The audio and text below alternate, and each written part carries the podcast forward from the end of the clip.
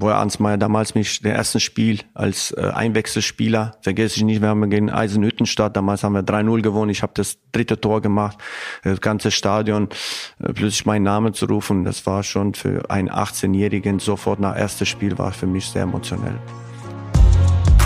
Eintracht vom Main, der Club-Podcast von Eintracht Frankfurt. Für alle, die mehr wissen wollen über unseren Verein, seine Geschichte und sein Umfeld. Ja, liebe Zuhörerinnen und Zuhörer, herzlich willkommen zum Eintracht Frankfurt Podcast Eintracht vom Main. Ich bin der Matthias Thoma und wir haben heute wieder einen Fußballer, der mit der Eintracht aufgestiegen ist und zwar 2003. Herzlich willkommen, Erwin Skela. Hallo. Hi, Erwin. Liebe Zuhörerinnen und Zuhörer, abonniert diesen Podcast, kommt ins Museum. Wir haben zwischen den Jahren geöffnet. Wir haben jeden Tag viele Führungen, nächtliche Führungen. Und im Januar geht zum Hallenturnier der Traditionsmannschaften. Das ist am 12. Januar der Matei Cup. Und zwar ist der in der ehemaligen Ballsporthalle, die heißt jetzt Juvak Energie Arena. Und da spielen Traditionsmannschaften von der Eintracht, vom FC Bayern, von Werder Bremen, dem VfB Stuttgart, VfL Bochum, der Eintracht und Mainz 05. Und Erwin, du bist dabei beim Tradi-Mannschaftenturnier. Ja, natürlich bin ich dabei. Ich kann dir noch sowas äh, äh, nicht entgehen lassen. Wir hatten uns äh, vor, glaube ich, guten Monat, hat uns äh, unser Charlie Körbel angesprochen, dass es da vielleicht ein ganz großes Ding zukommt.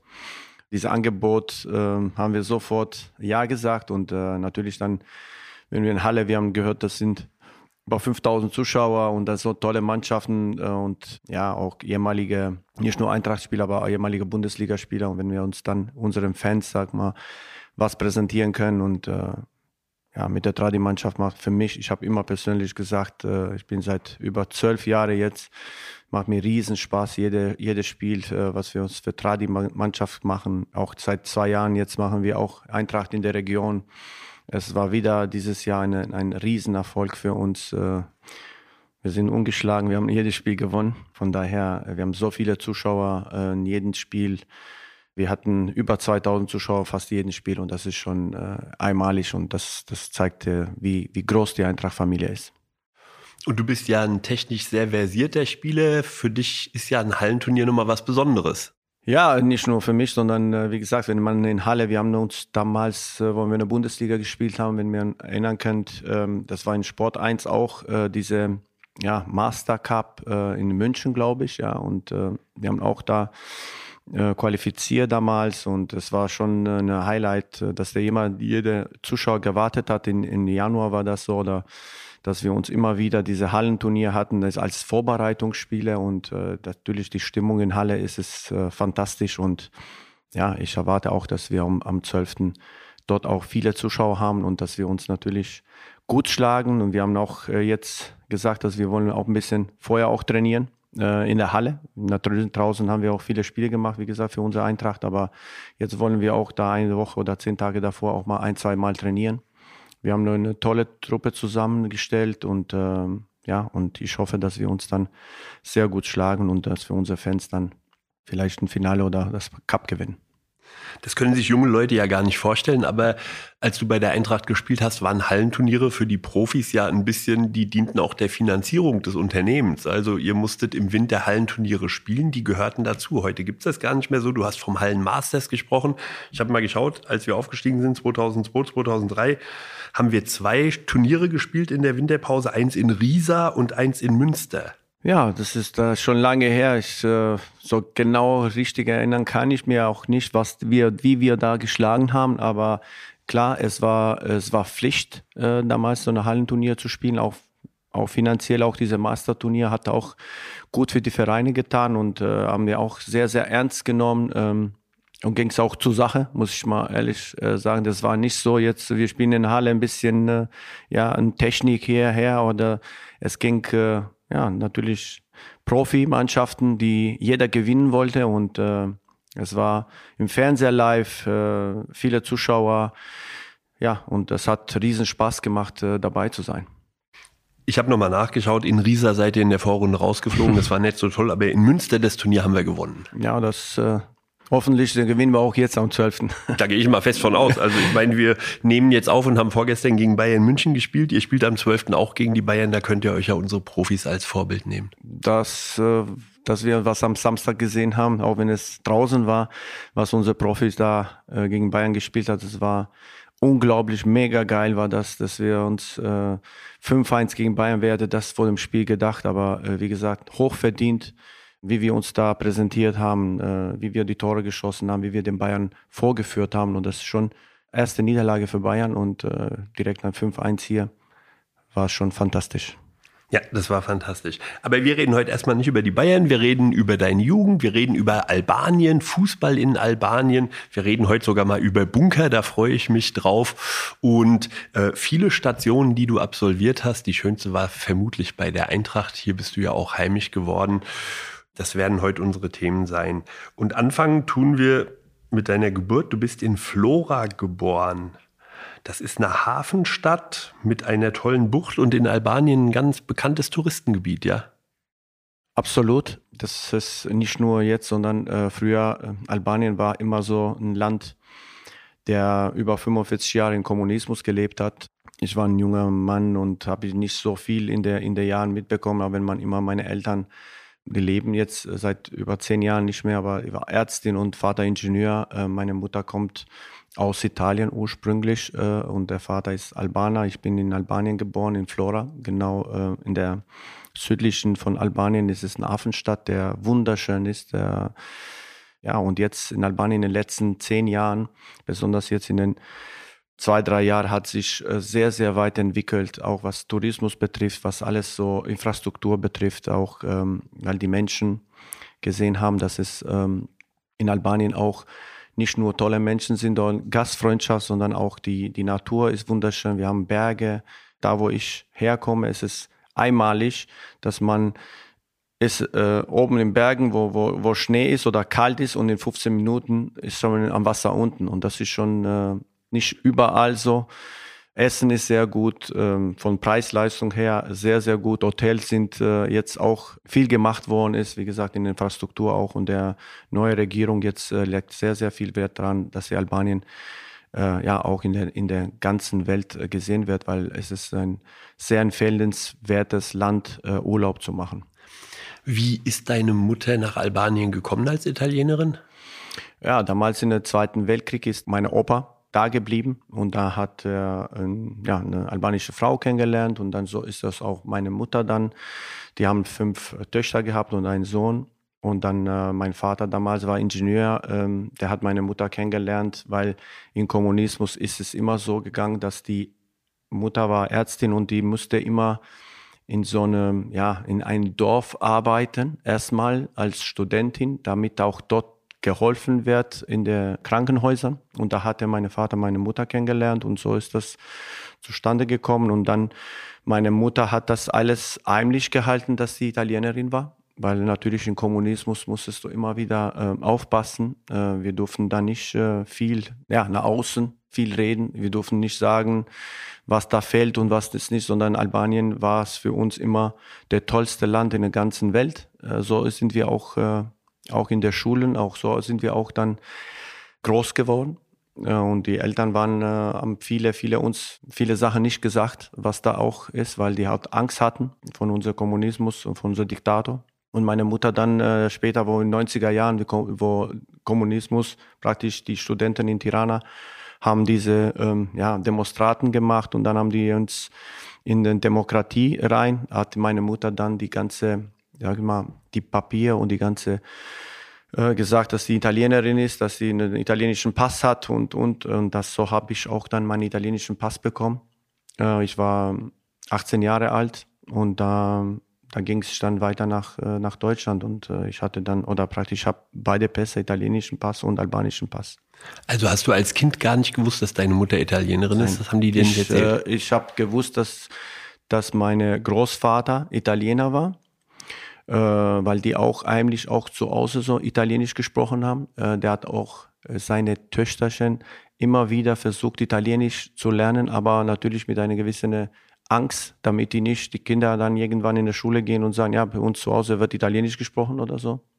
Äh, es war schon äh, ja eine Zeit, wo man ja, Angst hatte, weil du weißt, wie es immer ist. Die Kinder gehen in der Schule oder gehen in den Kindergarten und erzählen, ja, äh, Mama, Papa sprechen Italienisch zu Hause und äh, da hätte schon ein Riesenproblem haben können. Und da, aber 90er Jahren, wie gesagt, ist der äh, meine, meine Opa in der Botschaft gegangen in Italien und hat gesagt, ich bin Italiener, meine Kinder sind Italienerin und haben die alle jetzt ihre Pässe bekommen und so ist das äh, zustande gekommen, weil es war ein Riesenglück für mich damals, weil ich konnte nicht einfach nach Deutschland kommen weil ich albanischen Pass hatte und ich konnte nicht keine Visum. Und durch das italienischen Pass konnte ich dann in, in, in Deutschland als EU äh, hier kommen und mich dann einfach für meinen Traum zeigen und äh, war im Probetraining dann zur Union Berlin. Zu deinem Traum kommen wir gleich, aber wo du das eben so schön erzählt hast, dass man auch familiäre Sachen eigentlich äh, intern halten musste, äh, um nicht in Probleme zu bekommen. Wie hast du den Wechsel erlebt vom Kommunismus? Wie hast du den Umbruch erlebt? Du warst ja dann schon im Alter, da warst du 10, 11, 12. Ich war genau da 13, 14 Jahre alt. Äh, ich weiß ganz genau, wir hatten in Florida, es war so eine so ein Platz für, für, für unseres, sag ich mal, Militär, wo die immer wieder, die gespielt haben dort, äh, wo die immer wieder so ein bisschen gekickt haben und dort als Kinder, wir waren äh, immer da und haben wir immer ein bisschen äh, trainiert. Der, der Trainer damals hat immer so eine Erlaubnis gehabt, dass wir uns immer wieder äh, als Mannschaft dort trainieren, weil es waren wenig Fußballplätze bei uns. Und da haben wir schon, weil der Platz war auch richtig gut, weil die haben auch gepflegt, natürlich von Militär und so. Und da in dem Moment äh, kann ich mir ganz genau erinnern, äh, wir waren im Training und plötzlich kommt unser Trainer und sagt, äh, wir müssen das Training absagen, wir müssen abbrechen. Der unsere äh, in Tirana ist, äh, ist ein Riesen. Ähm, äh, Studenten sind auf die Straße gegangen. Da haben die uns, das war eine große Monument von unserem Diktator in, mitten in Tirana. Und dann haben die dann durch den die Studenten haben da ein, ein Seil ein, ein, ein sein, ein sein äh, Monument, sein Kopf praktisch und mit so einem LKW haben den dann äh, runtergeschmissen. Und das war dieser Moment, wo in Albanien ja, äh, die Leute gesagt haben, jetzt ist die Kommunismus weg und jetzt leben wir in Demokratie. Und das war ein Moment für mich als, als, als Junge, als 14-Jährige unvorstellbar, dass es unser Diktator praktisch, der war gestorben im 85er, fünf Jahre später, so das passiert. Und äh, es war erstmal so eine so ein Moment, oh, nicht, dass es jetzt Krieg gibt oder irgendwie die Militär machen die, die Studenten da auf der Straße und so, aber haben die Menschen auch gesehen, die, die Regierung hat auch gesehen, dass die nicht mehr aufzuhalten war, die, die Menschen. Und äh, da war der Knackpunkt, wo wir uns dann ja im Freien waren, wo wir uns auch die, sag mal, freie Meinung in der ja, Öffentlichkeit sagen dürften. War das für dich dann eher ein positiver Moment, weil du aus dem liberalen Elternhaus kommst und siehst, vielleicht hat in den Westen geblickt und hat gesehen, wie das Leben im Westen läuft? Oder ist für dich so die Sozialisation ein bisschen zusammengebrochen, weil du ja in der Schule immer gehört hast, Kommunismus ist das Gute? Ja, in dem Moment, wie gesagt, das war ein, ein 14-Jähriger zu denken, ich war äh, ein bisschen gewisse Angst, ja, weil äh, nicht, dass da was passiert, weil es war, wie gesagt, unvorstellbar, dass wir uns gegen die Regierung, was und in Tirana war auch ein bisschen mehr ein Hauptstadt, mehr ein offen. Äh, die Studenten haben viel mehr äh, gesehen und gelesen und gemacht und die waren auch die, die, die das Ganze ähm, ja, zustande gebracht haben. Und wir waren im Süden da und im ersten Moment war es eine gewisse ja, Angst da und, und Unsicherheit. Aber mit der Zeit hat das alles so gesehen, dass man auch, wenn wir in der Schule dann waren, wenn wir uns immer Tag für Tag, dann haben wir gemerkt, ah, die Menschen sind befreiter.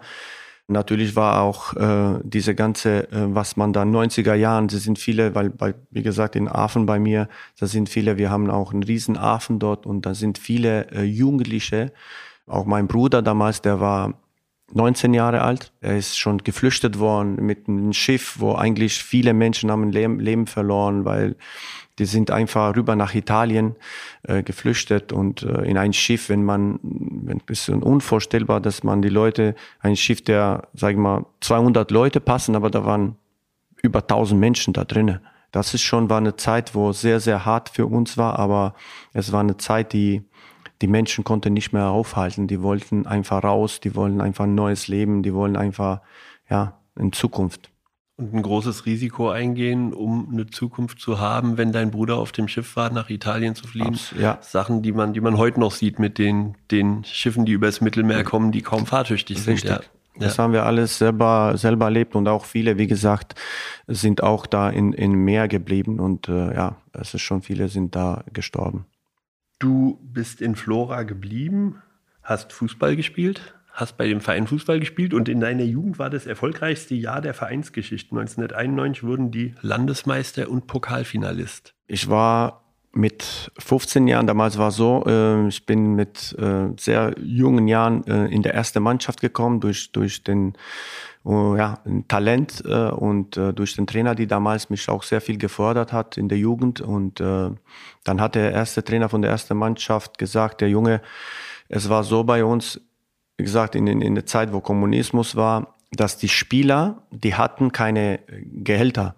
Die hatten nur ein Mittagessen und ein Abendessen umsonst praktisch frei in deine sehr guten Restaurant oder damals, ja. Und das war Erleichterung für die Familien, weil es war einfach ein Mittagessen und Abendessen war eine Erleichterung, wenn man äh, dort essen kann und gut essen kann, ja. Und so bin ich auch damals als 15-Jährige, hat der Trainer gesagt, der Junge braucht, ähm, er muss kräftiger werden und äh, die Eltern, die Gehälter waren da damals, auch wenn meine Eltern, wie gesagt, eine gute Position hatten als Ärztin und, und Ingenieur, aber die hatten im Monat, wenn man umgerechnet, äh, ja, ich kann auch sagen, dass es, meine Mutter hat damals 60 Mark verdient und Vater 80 Mark. Wir haben gut gelebt, aber wie gesagt, es war für meine Familie sehr, sehr gut und sehr leicht, leicht erleichtert, dass ich dann einfach zweimal Essen dort in der ersten Mannschaft bekommen habe und die war auch mit dem mit dem Spielern, die für mich Idole waren. Denn die haben gegen 88 damals gegen Barcelona gespielt. Die sind äh, damals äh, durch eine ja, ein Tor ähm, in der Albanien 1-1 gespielt und in Barcelona kam nur 0-0. Und das war eine Mannschaft, wie für mich als, als kleine Junge, 14-, 15-Jährige, mit die, meine Idole einfach auf, in einer Kabine zu sein und da, da äh, an gleichen Tisch äh, zusammen zu essen. Und das war für mich ein Traum. Und da habe ich gesagt, ich will unbedingt genau Fußballspieler werden. Ich will für meinen Verein hier spielen. Äh, und da habe ich schon angefangen mit 16 dann in erster Liga zu spielen. Und dann haben wir auch dann 91 auch äh, gut geschlagen. Wir waren auch knapp, äh, hätten wir schon auch dann, wenn es Saison bis zum Ende gespielt werden, äh, wäre, dann hätten wir auch Meister locker auch gemacht, weil wir waren acht Punkte Vorsprung. Aber damals waren auch, wie gesagt, äh, da kam da auch dann später, 97, 96 kam Bürgerkrieg und äh, in Albanien war es schon dann sehr, sehr harte Zeiten. Haben deine Eltern das gefördert, dass du Fußball gespielt hast? Oder haben deine Mutter, die Ärztin war und der Vater Ingenieur, haben die gedacht, eigentlich musst du studieren und irgendwie. Das war erstmal, die Schule war sehr, sehr wichtig. Erstmal der Vater auch, wenn die Noten nicht kommen, dann gehst du nicht trainieren. Du musst die Schule fertig machen, du musst Gymnasium fertig machen, dann studieren, weil im Sport in Albanien, wie gesagt, da konntest du nur Mittagessen und Abendessen. Es war kein Gehälter da. Äh, wir haben doch gespielt, weil wir diesen, diesen Sport geliebt haben und diese, ähm, ja, wenn du auf der Straße warst und jemand dich erkannt hat, das war für uns mehr als es kannst kein Geld der Welt zu bezahlen so und da das war für uns so mit Fußball verdient man kein Geld. Du musst Arzt werden, du musst Ingenieur werden, du musst da irgendwie auch oder vielleicht Lehrer und so, dass die haben immer wieder von, von der Kommunismus damals gute Gehälter bekommen. Und so war das. Und für mich war nie vorstellbar, dass ich irgendwann in Ausland gehe und äh, mich da präsentieren kann und Fußball zu spielen, sondern ich war gerne auf der Straße. Wir hatten damals gar keine Handy, gar nichts. Von daher kein Telefon zu Hause, nichts. Ich war nur auf der Straße. Wir haben nur nur Fußball gespielt, wir haben nur mit dem Jungs, unsere Jungs da und das war ich schon sehr, sehr glücklich, wo ich damals den von der ersten Mannschaft diesen ersten Einsatz hatte, mit 16 Jahren in der ersten Bundesliga zu spielen in Albanien. Das war schon für mich und für meine Eltern natürlich auch, die waren sehr, sehr stolz. Du bist 1993 zwischenzeitlich nach Tirana gewechselt. Da warst du aber nicht lang. Ja. Da war ich ganz kurz, weil, wie gesagt, ich hatte äh, in der Schule und damals war, war ich in der U16-Nationalmannschaft und Zufall hat der, der Trainer von den ähm, Hauptstadt in Tirana hat uns dann so ein Freundschaftsspiel gesehen und er wollte mich unbedingt dann haben. Und in Tirana war immer so, der Leben ist schon ja, Hauptstadt halt. Ja. Und das war immer so ein Reiz, wo ich auch junger Mann war, 16 Jahre, einfach weg von der Familie, auch wenn es 120 Kilometer sind, aber damals 120 Kilometer konntest du ja in viereinhalb Stunden fahren. Es war schon sehr, sehr, die Straßen waren nicht so wie heute. Und äh, Eltern, ohne Eltern zu leben und in, in einer Hauptstadt, das war schon für mich nach, äh, ja, glaube ich, vier Monaten oder so Ende. Ich konnte nicht sagen, damals ohne Familie und dann bin ich wieder zurückgekehrt in meine Heimat äh, in Flora. Und der Trainer damals, der mich entdeckt hat, auch in Flora, hat gesagt, du musst kommen, du musst wieder hier, du, ich weiß schon, wie du bist. Du bist ein herzensguter Junge und du brauchst ein Umfeld, äh, dass du wieder, wieder gut Fußball spielst, weil in Tirana war die ersten vier Monate für mich schwierig äh, als äh, Schule gewechselt, äh, keine Freunde da, Familie nicht da. Papa war oft unterwegs, der war kaum zu Hause, weil er Ingenieur war und er war ständig in, in Albanien rumgereist, damit er auch immer wieder seinen Job, sein Geld. Und das war, mein großer Bruder war nicht da, der war auch in, in, in, Flora. Da war ich alleine und das war für mich nicht einfach. Deswegen bin ich auch wieder zurückgegangen. Und das war auch eine richtig gute Entscheidung so warst froh, dass du wieder zurück warst. Und dann bist du aber 1995 der große Wechsel nach Deutschland.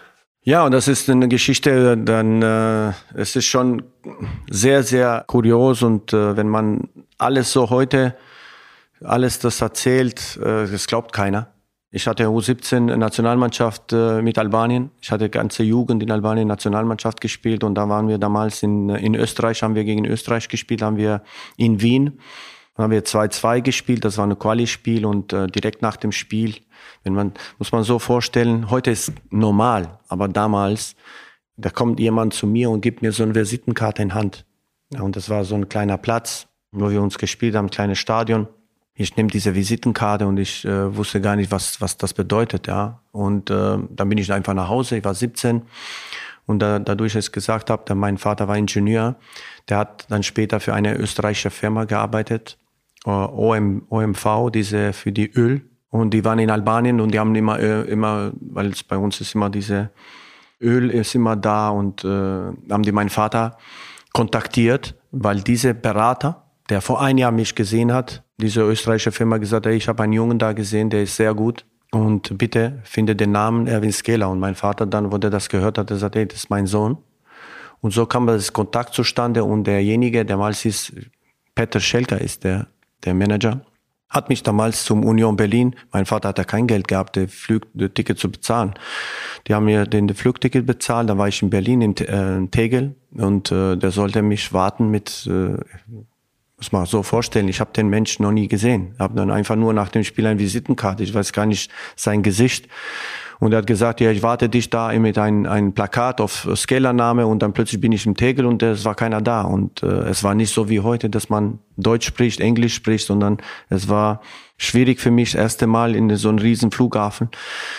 Erste Mal Schnee gesehen in meinem Leben. Das ist, war alles, alles so neu für mich und dann plötzlich, ähm, kurze Rede, dann kam er nach halber Stunde und dann hat er mich dann zur Union Berlin, damals war Hans Meyer Trainer und dann äh, hatten wir so ein, ein Probetraining und dann habe ich schon das äh, überstanden. Und den Mensch habe ich bis heute noch nie in meinem Leben mehr gesehen. Ja, und da habe ich einen Vertrag damals unterschrieben.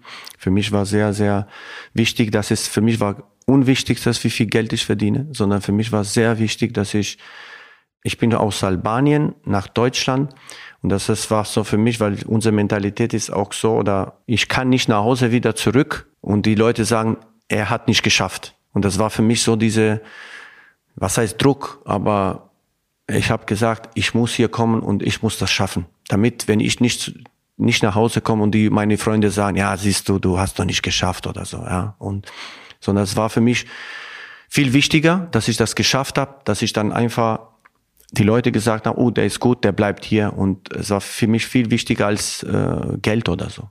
Ja.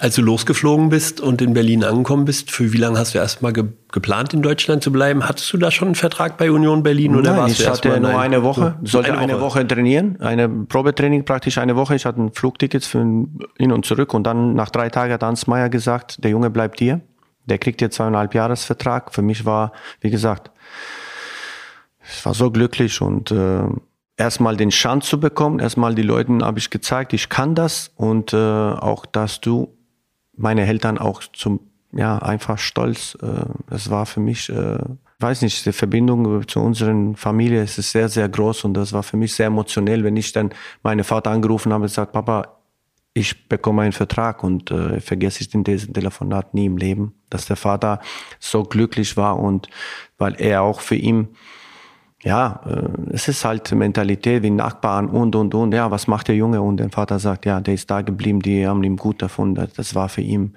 natürlich dann später Nationalmannschaft und so, aber dieser erste Moment ist es unvergesslich für mich.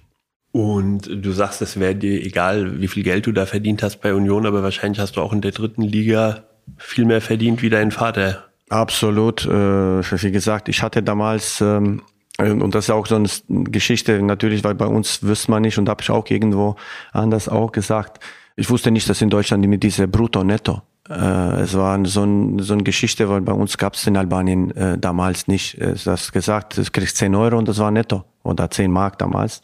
Und ich hatte damals ähm, 2500 äh, Mark für eine 18-Jährige.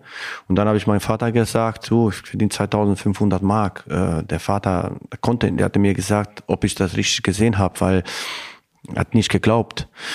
Und dann die Story, wie es immer ist, an ersten Gehalt und dann kriege ich 3, 1300 oder 1400 und so und da habe ich gesagt, oh Vater, die behalten mein Geld hier, die geben mir mein Geld nicht äh, und der hat gedacht, äh, wie jetzt? Und er sagt, ja, äh, ich krieg nur 1300, aber mein Vertrag steht 2500 und die haben mir versucht, damals Hans Mayer auch, hat sich sehr viel Mühe gegeben und mit Dolmetscher und mir zu erklären, was in Deutschland jetzt das ist, dass ich Steuern zahlen muss, das ist eher Krankenversicherung und, und, und. Und dann irgendwann habe ich kapiert, aber als, ja, als Albaner, als äh, in, in neu, habe ich mir gedacht, die haben mein Geld hier behalten und äh, sie wollen mir nicht zahlen. Aber äh, natürlich auch, das war viel Geld für mich. Ich habe da gespart, dass meine Familie dann kam nach vier Monaten, dass ich die Flugtickets bezahlen konnte, dass meine Eltern und Papa und Mutter kamen in Berlin. Die Mutter, wie, wie es immer so ist, äh, für mich gekocht und äh, da war, das war ich, war ich sehr, sehr glücklich, ja. Wo hast du in Berlin gewohnt? In Edisonstraße. Das war sehr näher von äh, Köpenick, äh, alte Fürsterei. Ich bin mit Fahrrad auch rüber. Äh, manchmal Straßenbahn, da waren nur vier Stationen, drei, vier Stationen. Habe mich sehr wohl gefühlt. Ich habe, wie gesagt, damals da war auch, ähm, habe auch einen Spieler gehabt in, in, in, in, bei Union. Marco Rema war damals, der auch bei uns bei Eintracht gespielt hat. Dann war Sergei Barbares, der hat mir sehr, sehr viel geholfen. Der war 24 Jahre damals mit seiner Frau und, und einem Jungen. Ich war alleine. Die hatten ihm immer wieder bei ihm zu Hause. Ich war 18. Immer zu Hause. Seine Frau hat gekocht. Wir waren immer in der Stadt. Ich habe mich sehr wohl gefühlt da bei Union. Auch die Fans haben mich von Anfang an super aufgenommen. Wo er Ansmeier damals mich der ersten Spiel als äh, Einwechselspieler, vergesse ich nicht, wir haben gegen Eisenhüttenstadt, damals haben wir 3-0 gewonnen, ich habe das dritte Tor gemacht, das ganze Stadion, äh, plötzlich meinen Namen zu rufen, das war schon für einen 18-Jährigen sofort nach erstes Spiel war für mich sehr emotionell. Welche Sprache hast du gesprochen?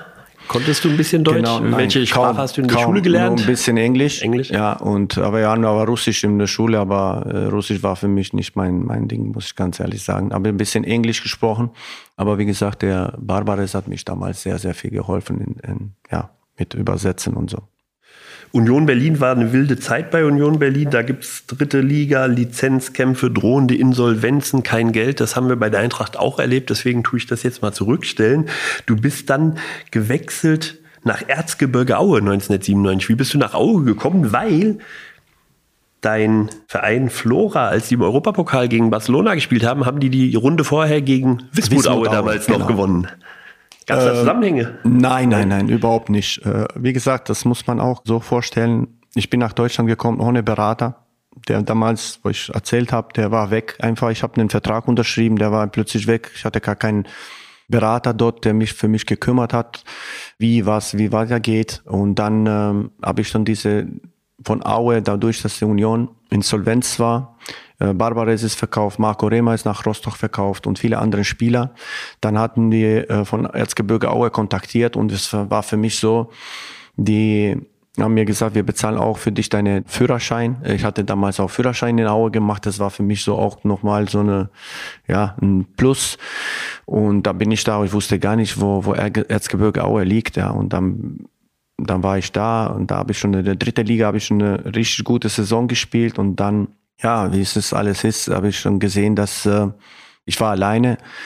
Ja, keine Kontakt, aber ich habe gesehen, ich muss hier irgendwie weiter, weil äh, für dritte Liga meine Qualität äh, könnte er schon ein bisschen höher spielen.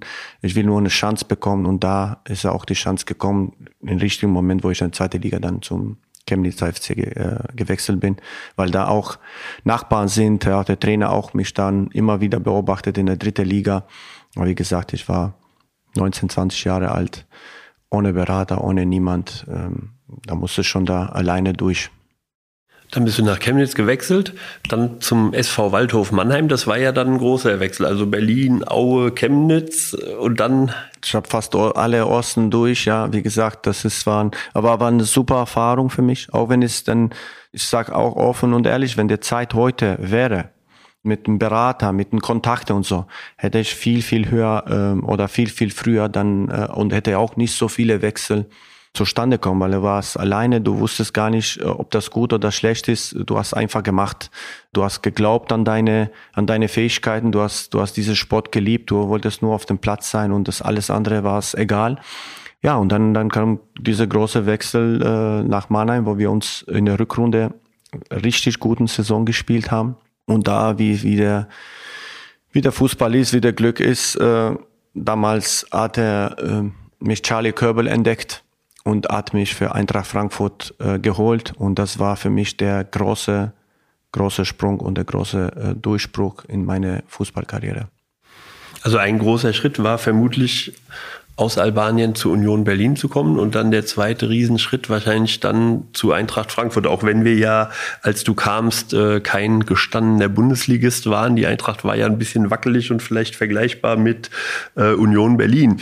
Wir haben äh, Lizenzprobleme gehabt, die Fußball AG war gegründet, Martin Andermatt Trainer, Friedel Rausch Sportdirektor, der ist gegangen, dann kam Toni Woodcock und 400.000 äh, Mark hast du uns gekostet, habe ich nochmal nachgeschaut. Und dem Verein wurde erstmal die Lizenz entzogen, ja. Ja, das ah, nee, du warst im Jahr vorher, du warst richtig, 2001, 2000, richtig, stimmt, Entschuldigung, richtig. das war, ein Jahr das vorher, war so okay. eine Zeit, wo wir uns, wie ja. gesagt, in Mannheim eine, sehr gute Runde gespielt haben unter Uwe Rapolda, damals als Trainer und der Charlie Körbel hat mich dann beobachtet. Ähm, ein Jahr später hat er David Montero auch geholt, wir waren auch dann im Mittelfeld zusammen und äh, ich war ein Jahr vorher, er war der einzige Einkauf, was der Eintracht äh, täglich gemacht hat. Äh, wir damals Eintracht ist von der ersten Liga in der zweite Liga abgestiegen. Äh, wir sind im ersten Jahr mit Martin Andermatt. Äh, wir haben sehr gut gestartet in den ersten sieben Spielen. Äh, ich habe auch da in den ersten Spielen auch äh, richtig gut direkt als neuer, neuer und und in eine Mannschaft, die die zusammengespielt hat, habe ich auch dann sofort meinen Stammplatz gewonnen und, und auch, auch in Anfang auch äh, Tore geschossen. Dann kam so ein Bruch, wo wir uns dann am einen oder anderen Spiel verloren haben und dann waren so ein bisschen, ja, der Risiko war sehr hoch da, weil ähm, die Eintracht, was man auch später mitbekommen hat, äh, die Spieler haben auch dann ziemlich viel Geld gekostet. Fast alle, wie gesagt, in der ersten Liga, die die da gespielt haben, sind zusammengeblieben, auch in der zweiten Bundesliga und das war in dem Sommer eine riesen äh, Bruch hier. Äh, es war ein, ein, die viele Spieler sind gegangen. Äh, dann Willi Reimann kam kurzfristig. Wir haben nur 13 Spieler und viele wissen auch nicht. Ähm, ich hatte damals, ähm, klar, ich kam von Mannheim, hast auch gesagt, das hat ein bisschen Geld gekostet, habe auch nicht schlecht verdient. Es war für mich der, der größte Vertrag in dem Moment, was ich dann verdient habe und das war auch der größte auch, weil in eine Traditionmannschaft gewechselt bin mit Riesenfans. Äh, es war für mich auch in der Nationalmannschaft. Wir haben mich mit ganz anderen Augen geschaut. Äh, ich war ein Leader dann und dann plötzlich kam dieser Bruch. Da kam dann im Sommer, wo viele nicht wissen, ich äh, habe dann verhandelt in der Insicht, entweder wir müssen die, unsere Gelder verkürzen und dann habe ich meine Gehalt damals in über 20 Prozent verkürzt, weil wir hatten Probleme mit, mit Lizenz. Äh, und wir hätten schon dann, wenn die Lizenz nicht bekommen hätten, wären schon, glaube ich, in dritte oder vierte Liga abgereicht. Dann hat der Stadt auch noch was gemacht. Da sind wir auch zwei, drei Spieler, die auch eine, unsere Verträge praktisch gekürzt haben. Und ich war einer davon, der war damals Dr. Prökel wo wir uns dann äh, verhandelt haben und dann war der Willi Reimann als Trainer, hat mir gesagt, ich brauche dich unbedingt hier, mein Junge. Der hat gesagt, ich will hier nicht weg. Und dann habe ich gesagt, okay, dann äh, ich bin hier, ich habe noch äh, einen zwei Jahres Vertrag, ich, ich bin einverstanden, mit 20 Prozent zu, äh, mein Gehalt zu kürzen. Aber ich möchte gerne, dass wir uns, wenn wir aufsteigen, dass wir uns meinen Vertrag verlängern, wenn wir uns aufsteigen, weil ich will hier gerne bleiben. Und dann haben die gesagt sofort, ja, kein Problem. Dann habe ich schon drei Jahre verlängert, dann praktisch oder zweieinhalb Jahre später verlängert. Und dann war so eine, für mich so, und dann sind wir mit einer Mannschaft, die wir uns 14 Leute im Training hatten. Wir hatten 14 Leute im Training und wir sind damals 2003 gegen Reutlingen aufgestiegen. Das war ein Jahr, wo es unvergesslich ist für mich. Nicht nur, weil das, der Alex Schur das Kopfballtor in der letzten Sekunde, sondern das ganze Jahr, wie wir uns gekämpft haben, wie wir uns geglaubt haben, wie uns der Willi Reimann damals auch gesagt hat, wir können uns, auch wenn wir uns 14 Leute hier sind, äh, wir haben viele A-Jugendspieler hochgeholt, wir können was Sensationelles schaffen. Und dann am Ende diese Waldstadion, was da für eine Stimmung war in den letzten zehn Minuten, wo wir noch zwei Tore gebraucht haben. Ich, das Stadion hat gebebt und es ist unvergesslich. Das ist unvergesslich, da kommen wir auch gleich noch dazu. Ich will jetzt aber ganz kurz eine Rubrik einleiten, Eagles 11. Da musst du mir einfach nur kurz antworten. Es sind elf Fragen an dich. Dein erstes Fußballtrikot, das du besessen hast, war? Ja, von, mein, von meiner Heimat. Deinem Heimatverein, ja. ja. Bester Spieler der Welt auf deiner Position? Zinedine Sedan. Okay. Und dein Lieblingsreiseziel? Italien. Lieblingsessen? Äh, Fisch. Und dein Lieblingsort in Frankfurt? Viele sagen Stadion. Ja, genau, Waldstadion. genau. Ähm, okay, das werden wir jetzt nicht, vielleicht nicht wissen. Was war deine erste Schallplatte? Was war deine erste, deine erste Schallplatte, die du hattest? Dire Street. Ah, Dire Straits, okay. Deine Erinnerung an dein erstes Spiel als Profifußballer? Wie ich vorhin gesagt habe, das erste Spiel bei Union Berlin als 18-Jähriger, wo ich dann direkt im ersten Spiel das 3-0 gemacht habe. Ja. Und wer war das Idol in deiner Kindheit? Für wen hast du geschwärmt? Ja, für die ganze Mannschaft, die in Albanien damals gespielt hat gegen Barcelona, 88. Da waren die meine, alle meine Idole. Ich war Balljunge. Du warst Balljunge bei dem Spiel? Ja, ja. Okay. Ich war zehn Jahre alt. Oder ja, cool. Zwölf. Was ist der Lieblingssport neben Fußball? Hast du noch einen weiteren ja. Sport? Tennis und Golf, aber mehr Tennis. Mehr Tennis, okay. Und was wolltest du als Kind werden beruflich? Arzt. Arzt. Und mit wem hast du dich, wer waren so deine, deine dicksten Freunde bei der Eintracht, als wir aufgestiegen sind? Sehr viele. Sehr viele. Okay. Sehr viele, ja. Uns. Ich bin mit, mit vielem sehr gut. Ja, ich kann Binde, Schui, Amanatidis, auch Dino Topmöller, der jetzt unser Trainer ist. Viele. Ich hab, wir haben eine sehr gute Truppe damals gehabt. Sehr gut. Gut, dann kommen wir jetzt zum Wunder von Frankfurt, das du schon angesprochen hast. Erste Jahr bei der Eintracht 2001, 2002 ist es noch nicht so glatt gelaufen von der Eintracht her. Dann kam dieser Lizenzentzug. Du sagst, ihr habt mit 13 Spielern angefangen. Willi Reimann hat gesagt, er braucht dich. Erstes Spiel der Saison 2002, 2003 gegen FC St. Pauli. 4-0. Du hast oder 4-0, ja, genau. Und du hast gleich ein Tor gemacht. Genau. genau. Bin reinge eingewechselt und dann habe ich das, das vierte. Albert Streit 3-0, da habe ich 4-0. Da sind wir beide eingewechselt, ja weiß ich ganz genau. In der Saison warst du einer der Leistungsträger und es war, äh, es ging rauf und runter bei der Eintracht. Also wir waren immer dabei. Man hat gesehen, dass die Mannschaft, die ja so klein begonnen hat, es packen konnte, den Aufstieg. Trotzdem gab es Rückschläge. Ich erinnere mich, 31. Spieltag, wir haben 2 zu 3 verloren in Mainz. Letzte Minute machen die das dritte Tor. Wir sind nur noch Fünfter, diesen Dritter. Da hat man schon gedacht, oh je, jetzt wird's nichts mehr. Dann habt ihr euch wieder gegen Mannheim gewonnen, dann das Spiel in Oberhausen, da erinnerst du dich vermutlich auch dran. Da Viele Eintrachtler. Da hat, glaube ich, Dino zwei Tore gemacht, da haben wir 2-0 gewonnen. Genau. Oder? Ja, und ja. die Vorlage zum zweiten Tor kam von? Ich hoffe, dass ich das gemacht habe. Das warst du, okay. ja. Das ja, aber ich weiß schon, dass der Dino, glaube ich, ein, so ein Lupfer, so ein mit links, ja, ein starkes Tor gemacht hat, ja. Und dann kam dieses letzte Spiel gegen Reutlingen. Ja, ich glaube nicht, dass er nach dem 5-1 damals äh, gegen Kaiserslautern auch das zählt zu, zu dieser Historie von Eintracht Frankfurt, äh, wie auch die Pokale auch. Und das ist so ein Spiel, der passiert einmal in 100 Jahren, glaube ich. Äh, das haben wir von Anfang an, wir waren sicher, dass wir das Spiel gewinnen. Wir waren, ich habe das Gefühl auch ganze Woche, wir waren sehr äh, Spannung da, aber locker und wir haben ein super Gefühl gehabt, auch wenn die Reutlingen, die waren abgestiegen in der, in der Zeit. Äh, dann führen wir schon in der Halbzeit äh, 3-1. Äh, Nico Frommer hat das 1-1 gemacht, glaube ich. Und dann hat er Alex Schur ein Kopfballtor, Jones. Und dann habe ich auf dem Freistoßtor das zum 3-1 gemacht. Dann äh, gehen wir in Halbzeitpause. Dann sagen, da hören wir, dass der Mainz da 3-0 führt. Und wir müssen, wir brauchen noch zwei Tore. Und dann sind wir in der zweiten Halbzeit ein bisschen so wild, weil wir wollten unbedingt dann vierten und fünften schießen, damit wir immer Torverhältnis. Und dann sind wir in den Konter gelaufen und dann plötzlich stand 3-3. Das war so ein eingewechselter Spieler von Reutlingen, die ja auch zwei Tore gemacht hat. Und das passt alle so zusammen. Und plötzlich, äh, wir hören im Stadion, dass der Braunschweig hat äh, 4-1 gemacht.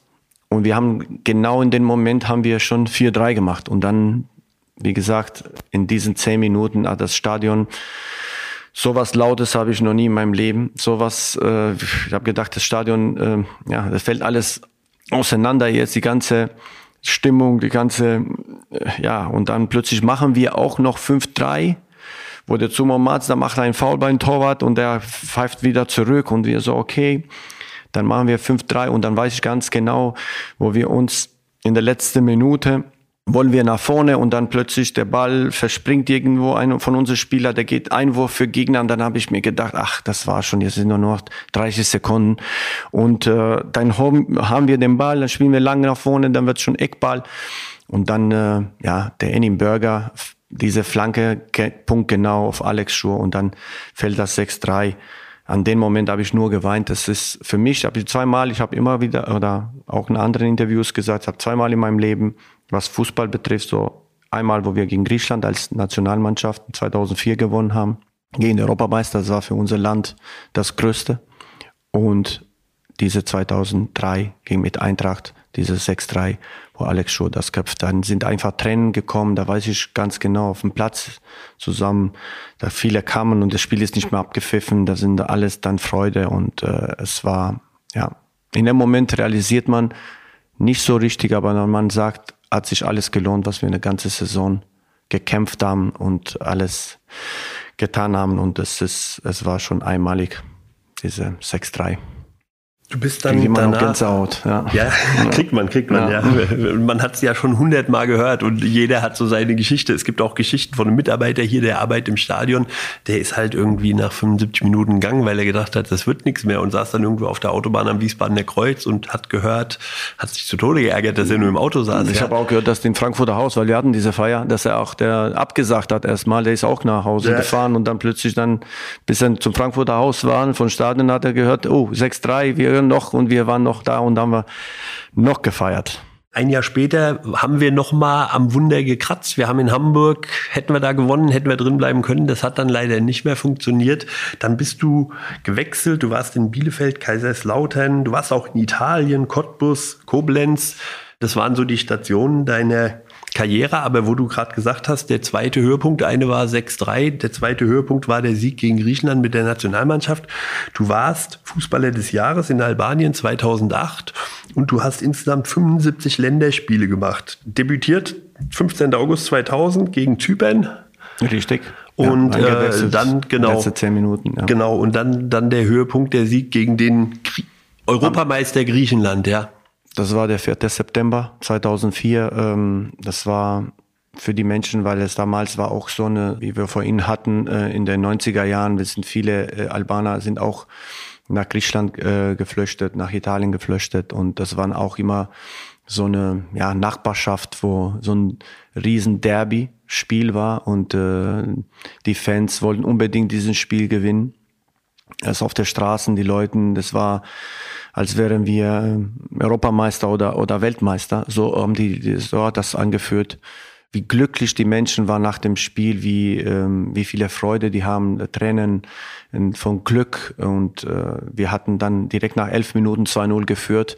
Ins Stadion ich gefühlt Damals waren 18.000, äh, weil das alte Stadion war. Jetzt ist ein ganz neues Stadion in Albanien gebaut. Aber damals wenn es auch 100.000 wären in Stadion, wären auch alles ausverkauft. Es war ein Spiel für Ewigkeit und ich war sehr, sehr glücklich, dass ich dabei war und äh, ja, dass ich dann auch ein Teil äh, dieser Mannschaft war, die den Meister oder praktisch Europameister geschlagen haben. Du bist Fußballer des Jahres, du hast diese vielen Länderspiele gemacht, du warst in vielen Vereinen, den engsten Kontakt, du bist bis heute der Eintracht verbunden geblieben, du warst äh, Jugendtrainer, B-Junioren, du warst Co-Trainer, du bist heute in der Fußballschule, du spielst in der Traditionsmannschaft, deinen Lebensmittelpunkt hast du hier in Frankfurt behalten, ja? Absolut, ich fühle mich an der Familie, ich bin hier zu Hause, ich fühle mich sehr, sehr wohl. Ähm, in dem Moment, wo ich wieder zurückkam, ja, wie sagt man, damals, wo ich weggegangen bin, wenn man auch meine Interviews auch in anderen Vereinen, wo ich war, äh, auch vom Spiel gegen Cottbus hier war, habe gesagt, mein Herz schlägt immer für Eintracht, auch wenn ich habe im Cottbus-Trikot. Ja, und ähm, damals wollte ich nochmal zurück. Ich habe dann, ich weiß nicht, ob viele das wissen, aber ich habe damals auch nach dem Kaiserslautern, ein Jahr in Lautern, ich wollte unbedingt zu Eintracht Frankfurt wieder zurück. Äh, leider hat das nicht geklappt. Ähm, weil nicht das, weil ich ein Fehler, das ist alles so, ja, hat alles damit. Ich hatte eine, eine vorliegende Vertrag in Leverkusen, die waren damals eine Champions League Mannschaft.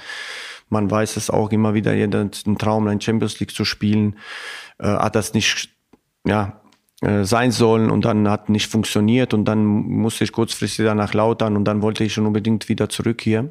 Leider hat das nicht geklappt, wie gesagt. Und dann habe ich immer gesagt, ich will nach meiner Karriere immer zu Eintracht Frankfurt, ich wieder nach Frankfurt äh, ziehen mit meiner Familie. Ich fühle mich am wohlsten hier. Ich habe so viele Freunde.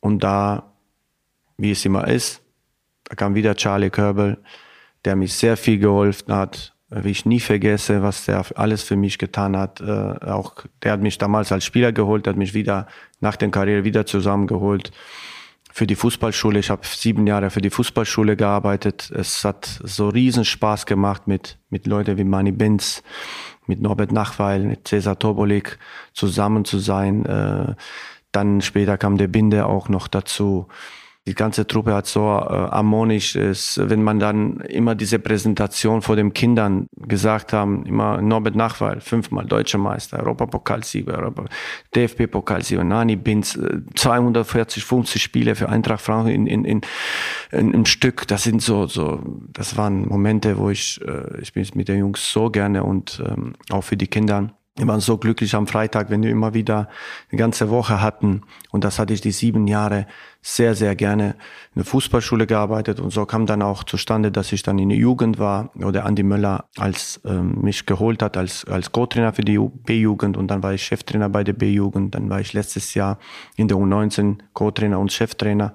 Und jetzt arbeite ich auch dann als Individualtrainer für die U19 und U21 für unsere Talente und äh, natürlich bin ich auch immer, wenn eine Fußballschule mich braucht, immer da. Das ist, ich habe eine sehr sehr gute Verbindung zu denen. Ich bin auch ein Mensch, weil meine Vergangenheit ist es so und ich bin so wie ich bin. Ich vergesse nie die Menschen, die mir im Leben geholfen haben und das ist äh, sehr sehr wichtig für mich und die Fußballschule hat mich sehr viel geholfen. Die Tradi-Mannschaft hat mich sehr viel geholfen, dass die Menschen nochmal kennen, wie der Erwin ist, wie der näher ist, wie was für ein Mensch der ist. Und äh, ich bin, wie gesagt, sehr, sehr glücklich hier zu sein. Ich bin sehr, sehr froh für die Tradi-Mannschaft für Eintracht Frankfurt spielen zu dürfen. Ach, da kriegt man ja nach dem 6 zu 3 gegen Reutling gerade wieder eine Gänsehaut, wenn du das so das sagst. Das meine ich auch so vom ganzen Herzen, das die Leute, die mich kennen dass ich, ich bin sehr, sehr gerne hier und ich freue mich jeden Moment. Das weiß ich. Und man erlebt dich immer gut gelaunt. Du bist immer gut gelaunt, wenn du kommst. Du hast immer ein fröhliches Wort. Ähm, so dieses, dieses familiäre der Eintracht weißt du zu schätzen. Und das wollte ich jetzt nochmal am Schluss ansprechen. Dann dieses familiäre, auch deine Verbundenheit zur Heimat Albanien. Als 2019 das schwere Erdbeben in Albanien war, hast du ja dich sofort engagiert. Und, ähm, Hast du noch Beziehungen nach Albanien? Hast du noch Familie da? Bist du noch zu Gast? Ja, erstmal, äh, das war selbstverständlich, dass wir uns nicht nur ich, sondern auch viele meine meine Freunde in der Nationalmannschaft, ob der Altin Lala, Iglitare, die uns alle zusammen als Mannschaft damals. Ähm, wir haben uns gesagt, wir, wir sind verpflichtet, was zu machen. Und es war es ist normal, das war ein Erdbeben, das es auch viele getroffen hat in Albanien. Gott sei Dank ist das alles jetzt, ähm, die Menschen haben auch ihre Häuser wieder, ist alles neu, besser als vorher hatten. Aber sowas will man nicht, äh, nicht erleben und äh, den Bildern man nochmal im Kopf da hat, das ist schon sehr, sehr traurig. Aber das ist halt die Natur, das manchmal, ja, sowas äh, äh, macht. Und äh, aber Gott sei Dank die Menschen, man hat auch mal gezeigt, wie Albanien zusammenhält, wie man die Menschen auch füreinander da sind und äh, diese Wärme und den, den Menschen auch zu sagen, ihr habt uns und wir werden euch auch nicht da alleine lassen. Und natürlich dann äh, zu meiner Heimat habe ich immer viele Freunde, natürlich auch wenn meine Eltern nicht da ähm, mehr leben. Ich bin immer jeden Sommer in Albanien äh, zu, meine, zu meiner Heimatstadt Flora.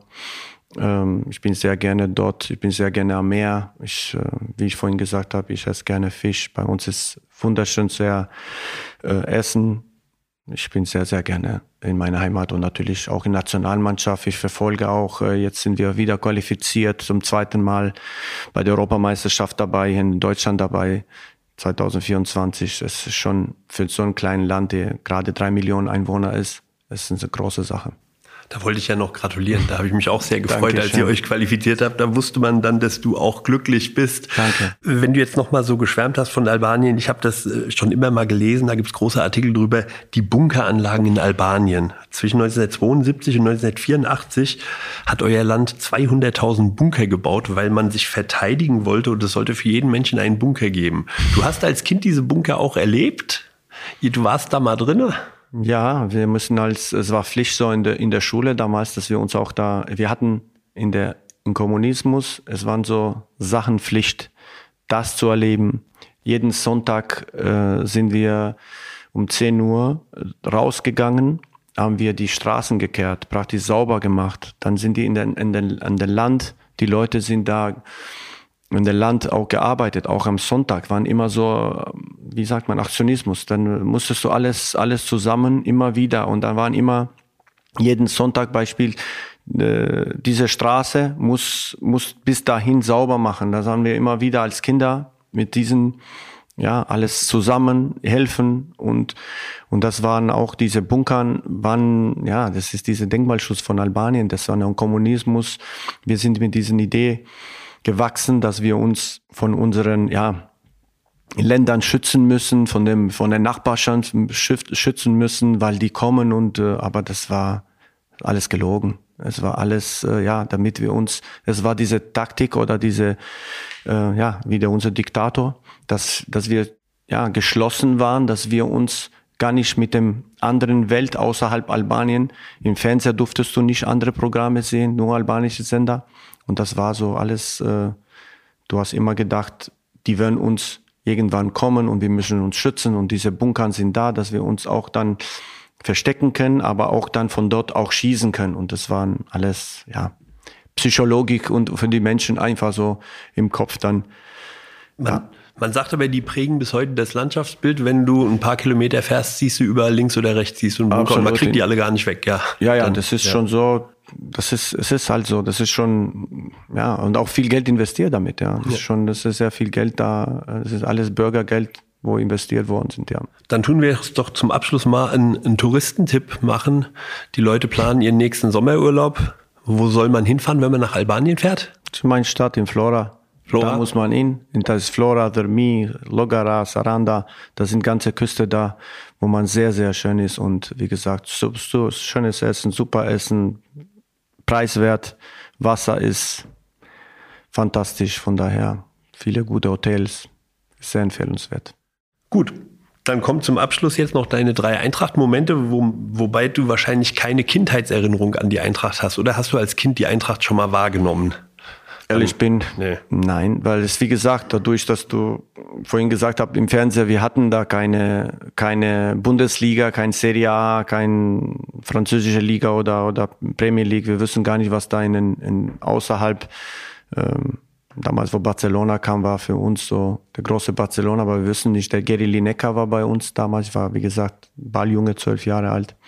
Aber wir hatten keine Videos oder keine Fernseher, wo wir uns sehen können, was der Eintracht da macht. Okay, dann fragen wir aber trotzdem noch nach deinem schönsten Eintracht-Moment. Der erste Moment ist klar, das Sieg gegen Reutlingen, das ist, war für mich unvergesslich, dieser Sieg äh, 2003. Dann schönster Moment als, ich sag mal so, als Spieler, jetzt als, als, als Fan, als großer Fan von Eintracht. Das ist ganz klar für mich diese 2018 gegen Bayern München DFB-Pokal. Äh, in dem Moment, wo Gacinovic, äh, ich war mit meinem Kumpel da auf der Tribüne, die haben uns da, der läuft alleine, wir haben uns, ich habe gar nicht gesehen, dass da wir haben umarmt und wir sind umgedreht und einfach so. Und dann haben wir gesehen, das war schon, wir sind jetzt Pokalsieger, wo eigentlich auch vorher wenig geglaubt haben. Und natürlich Sevilla ist die ganze Reise, Barcelona, Sevilla. Ist, ich meine, Barcelona war auch wunderschön. Aber am Ende, wenn man den Pokal gewinnt in Sevilla, ist schon dieser Pokal in der Luft. Äh, als Eintracht-Fan, das ist schon, in den letzten sechs, sieben Jahren habe ich sehr, sehr viel mit Eintracht erlebt. Äh, und das waren sehr, sehr emotionelle Momente. Ach, das war so ein schönes Schlusswort, dass ich jetzt deinen schlimmsten Eintracht-Moment gar nicht mehr wissen möchte, Erwin. Ich danke dir ganz, ganz herzlich. Es war ein tolles Gespräch. Komm gerne wieder. Ich habe mir wieder drei Seiten Fragen aufgeschrieben und habe nicht die Hälfte gestellt. Vielleicht können wir ja noch mal einen zweiten Teil machen. Sehr ich danke gern. dir recht herzlich. Dankeschön. Danke.